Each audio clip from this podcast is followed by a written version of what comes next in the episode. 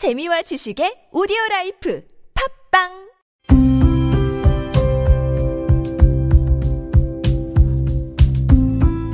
칼럼을 읽어드립니다.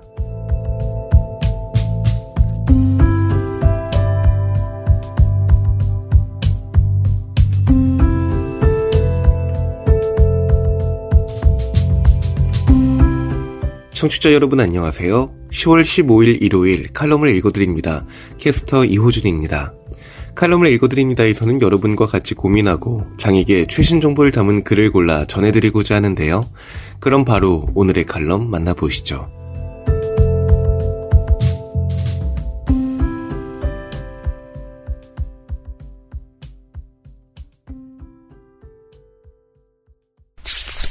하상 매거진 인터뷰 만나고 싶었습니다.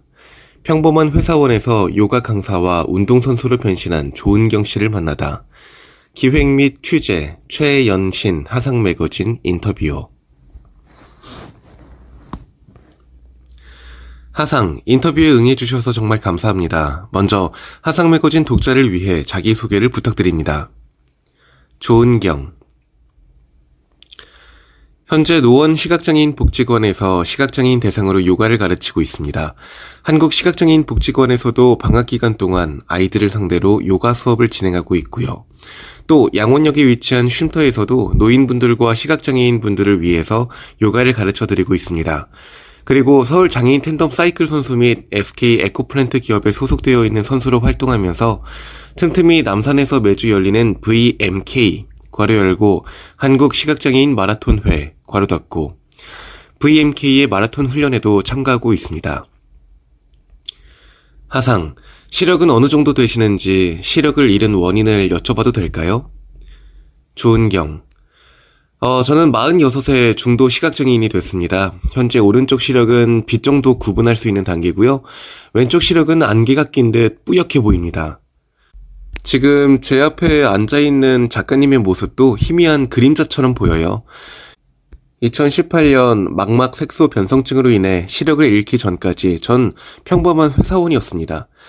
직장 생활로 바쁘게 지냈는데 어느 날부턴가 점점 이 시력이 떨어지고 시야가 뿌옇게 보이는 등 여러 증상이 나타났어요. 아, 처음에는 그냥 백내장이거나 노안이구나 생각했습니다. 그러다가 병원에서 망막 색소 변성증이라는 진단을 받고 적잖이 당황했죠.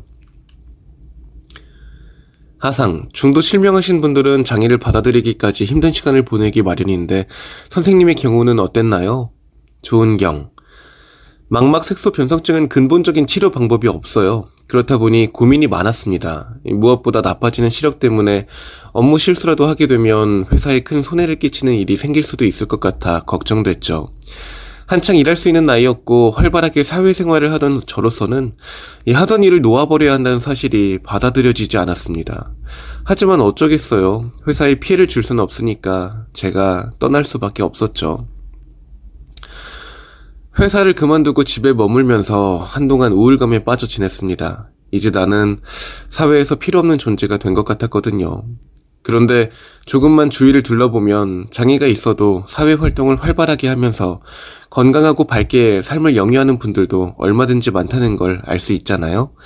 저도 집안에만 틀어박혀 지내면서 우울감만 키울 것이 아니라 무슨 일이든 찾아봐야겠다고 생각했습니다.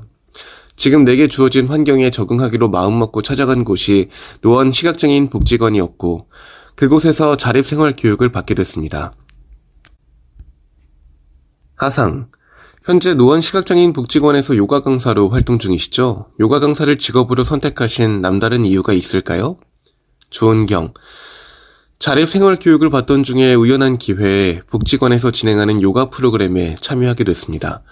그런데 동작을 보고 따라할 수 없는 저는 강사분의 설명이 세세하게 전달이 안 됐습니다. 내가 올바른 자세를 잡은 게 맞는지 확신이 없는 거예요. 요가 강사분이 비장애인이다 보니까 아무래도 시각장애인의 입장에서 어떻게 설명해야 할지 모를 수밖에 없었겠죠. 이럴 바엔 같은 입장인 내가 요가 강사가 돼서 시각장애인도 이해하기 쉽도록 자세하고 정확한 설명을 해야겠다고 생각했습니다. 기초 자립 생활 교육이 끝나자마자 곧바로 요가 강사 협회를 찾아가 요가 강사 자격증 취득을 위한 준비를 시작했죠. 협회 측의 양해를 구해 모든 수업을 녹음하고 교재는 국립도서관에 의뢰해 점자 음성 파일로 만들었습니다. 그리고 2019년 강사 자격을 취득했죠. 하상, 요가란 어떤 운동인지 설명 부탁드려요. 조은경, 요가는 몸과 마음을 함께 돌아보며 경직된 신체와 마음을 모두 풀어주는 운동이에요. 틀어진 신체를 바르게 정렬하며 호흡을 통해 마음을 안정하도록 돕죠. 특히 시각장애인 중에는 구부정한 자세를 가진 경우가 많아요. 이동 중에 부딪히거나 걸려 넘어져 다칠 위험이 있어서 움츠러들기 쉽거든요. 이런 습관이 오랜 시간 누적되면서 체형을 틀어지게 만들고 통증을 유발합니다. 요가는 마음의 안정에 더하여 올바른 자세 개선에 도움을 주고 근력과 유연성을 동시에 향상하기에 시각장애인에게 더없이 좋은 운동입니다. 하상, 요가 강습을 하면서 가장 큰 보람을 느낀 사례나 기억에 남는 에피소드가 있다면 들려주세요. 조은경, 스트레칭의 효과로 굽어진 등이 펴지고 뻣뻣했던 몸이 유연해지는 등 몸의 변화를 실감한다는 분들이 많아요. 무릎이나 어깨, 허리 통증으로 고생했는데 요가를 따라하면서 확실히 좋아졌다는 분들도 계시고요. 수강생 중에 70대 넘으신 남자분이 계세요. 그분은 다리에 유독 자주 쥐가 나고 밤에 자다가도 쥐가 나서 깨는 일이 비일비재했는데 요가 수업에 참여하면서 쥐가 나는 현상이 사라졌다고 하세요. 또 꾸준히 운동한 덕에 군살 없이 탄탄한 체형이 만들어졌다는 분, 근력이 강화됨을 느낀다는 분도 계십니다. 그런 얘기를 들을 때면 기분이 좋죠. 내가 잘 가르치고 있구나. 아, 시각장애인 분들에게 도움을 주고 있구나. 그들에게 내가 필요한 사람이구나 싶어 뿌듯하고요. 요가 자격증 따기를 정말 잘했다는 생각이 들고 자부심을 느낍니다. 하상. 요가 강사 외에도 서울 장애인 텐덤 사이클 선수 및 SK 에코플랜트 기업 소속의 텐덤 사이클 선수로 활동하고 있는 것으로 알아요. 텐덤 사이클 수상 경력에 대해서 소개해 주세요. 조은경. 전국 체전만 말씀드리면 2019년도에 전국 장애인 체육회의 선수로 참가해서 전국 장애인 체육대회에서 금메달을 땄습니다. 그 다음에는 현재 소속된 회사에 스카우트 되었고 2021년에는 3종목에서 모두 은메달을 땄습니다. 그리고 2022년에는 금메달 1개, 동메달 2개를 목에 걸었죠. 하상, 텐덤 사이클 대회에서 좋은 성적을 거두는 자신만의 비결이 있나요? 조은경, 텐덤 사이클은 비장애인과 시각장애인이 한 팀이 되어서 2인용 자전거를 함께 타는 스포츠입니다. 앞좌석은 파일럿인 비장애인이, 뒷좌석은 시각장애인이 타서 동시에 이제 페달을 밟으며 달리다 보니까 두 사람의 호흡이 무엇보다 중요하죠. 저와 함께한 파일럿 분들은 대부분 제게 운동 센스가 있어서 마치 혼자 타는 것처럼 편하다고 말씀해 주세요. 그만큼 호흡이 잘 맞았다는 칭찬인 거죠. 아무래도 요가가 사이클을 타는 데에도 도움이 되는 것 같습니다. 요가로 길러진 유연성과 균형 감각이 파일럿과 발을 맞춰 페달을 밟아야 하는 텐덤 사이클에서도 효과를 발휘한 것 같아요. 하상, 본인만의 멘탈 관리 비법이 있는지, 스트레스 관리는 어떻게 하시는지도 궁금합니다. 조은경, 저는 긍정적인 성격이에요. 만족스럽지 못한 상황이 닥쳐도 그 자리에서 훌훌 털어버리죠. 기본적으로 저는 스트레스를 잘 받지 않습니다. 우연한 기회에 스트레스 지수를 측정해 봤는데 상당히 낮게 나왔더라고요. 지금까지 두통이나 소화 불량으로 약을 먹어본 적도 없어요. 운동이 스트레스 관리에도 도움이 됩니다. 실컷 땀을 흘리고 나면 몸도 마음도 한결 가벼워지고 쌓였던 스트레스도 해소되는 느낌을 받습니다. 하상, 처음 뵙지만 강사님의 활달하고 긍정적인 에너지가 확연히 전해지네요. 제게 없는 부분이라 부럽기도 하고요. 그렇다면 살면서 행복을 느끼는 순간은 언제일까요? 행복의 조건에 대해 생각하고 계신 것이 있나요? 조은경, 지난해 5월에 안내견 토지를 분양받았습니다. 그전에는 자유로운 이동이 힘들었죠. 기본적인 재활 훈련은 받았지만 눈이 안 보이니까 방향성에 대한 두려움이 컸습니다. 특히 그런데 토지를 만나고부터 행복을 느끼는 순간이 많아졌습니다. 이제 제가 가고 싶은 곳은 어디든지 갈 수 있게 됐거든요. 너무 든든하고 의지가 됩니다. 제 눈이 되어줄 뿐만 아니라 친구도 가족도 되어주는 토지가 너무 예뻐요. 그런 토지를 아끼고 제 나름대로 최선을 다해 보살피면서 책임감도 생깁니다. 그런 생각을 하기도 했어요. 만약 신이 너에게 눈을 줄 테니 토지를 포기하라고 한다면 저는 주저없이 눈을 포기하고 토지를 선택할 거라고요. 그만큼 토지와 함께하는 현재의 삶이 행복합니다. 하상. 마지막으로 선생님께서 앞으로 꼭 이루고자 하시는 것이나 바람을 들려주시면서 오늘 인터뷰 마치겠습니다. 조은경. 지금이 운동선수로서 최선을 다하는 겁니다. 몇 년 후 더 나이가 들어 운동선수 생활이 힘들어지고 은퇴하게 되면 그때부터는 요가 강사로서의 삶에 조금 더 전념할 생각입니다. 지금 여러분께선 KBIC 뉴스 채널 매주 일요일에 만나는 칼럼을 읽어드립니다를 듣고 계십니다. 더 인디고 이민호의 차별 속으로 고의가 아닙니다. 이민호 더 인디고 지필위원 푸른 하늘과 선선한 바람이 부는 가을엔 산책하기 참 좋은 계절이다. 오늘도 가을 정취를 만끽한다는 기대에 부풀어 길을 나섰지만 얼마 지나지 않아 그 기대는 깨졌다. 바닥에 떨어진 은행나무 열매 때문이다.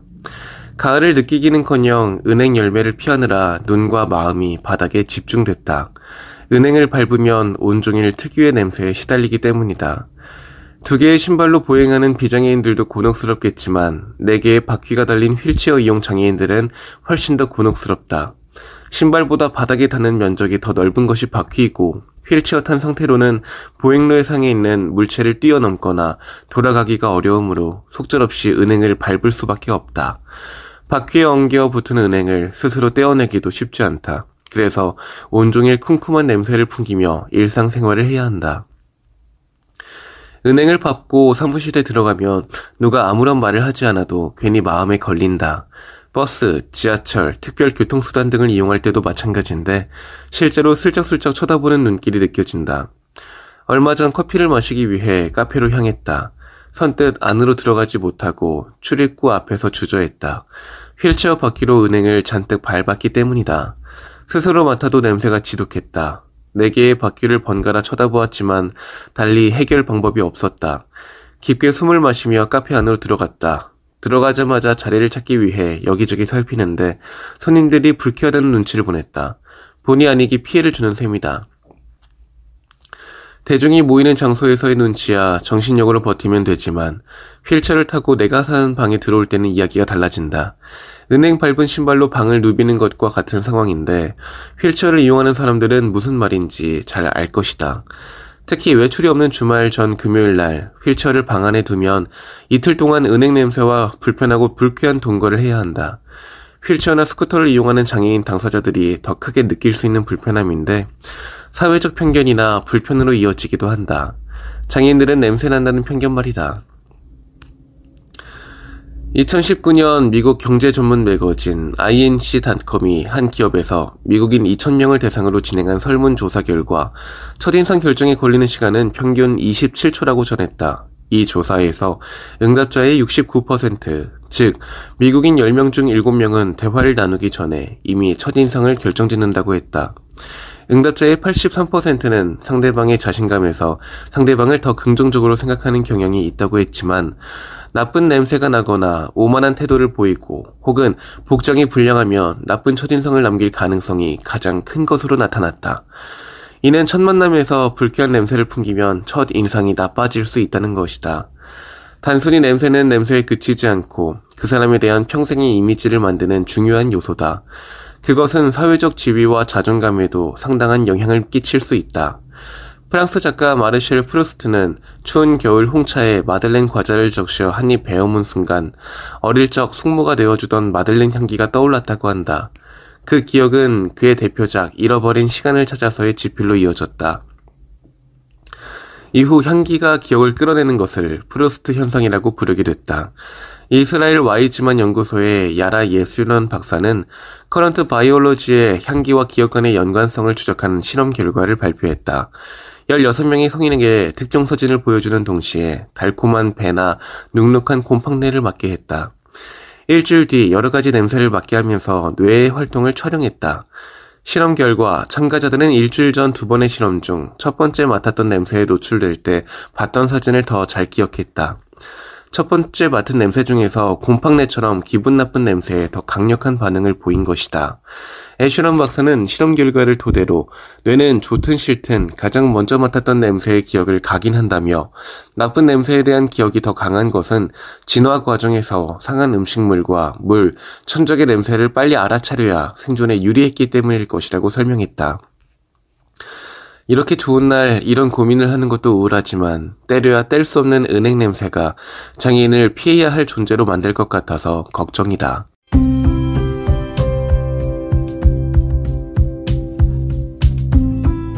10월 15일 일요일 칼럼을 읽어드립니다. 오늘 준비한 소식은 여기까지입니다. 지금까지 제작의 이창훈, 진행의 이호준이었습니다. 끝까지 청취해주셔서 고맙습니다.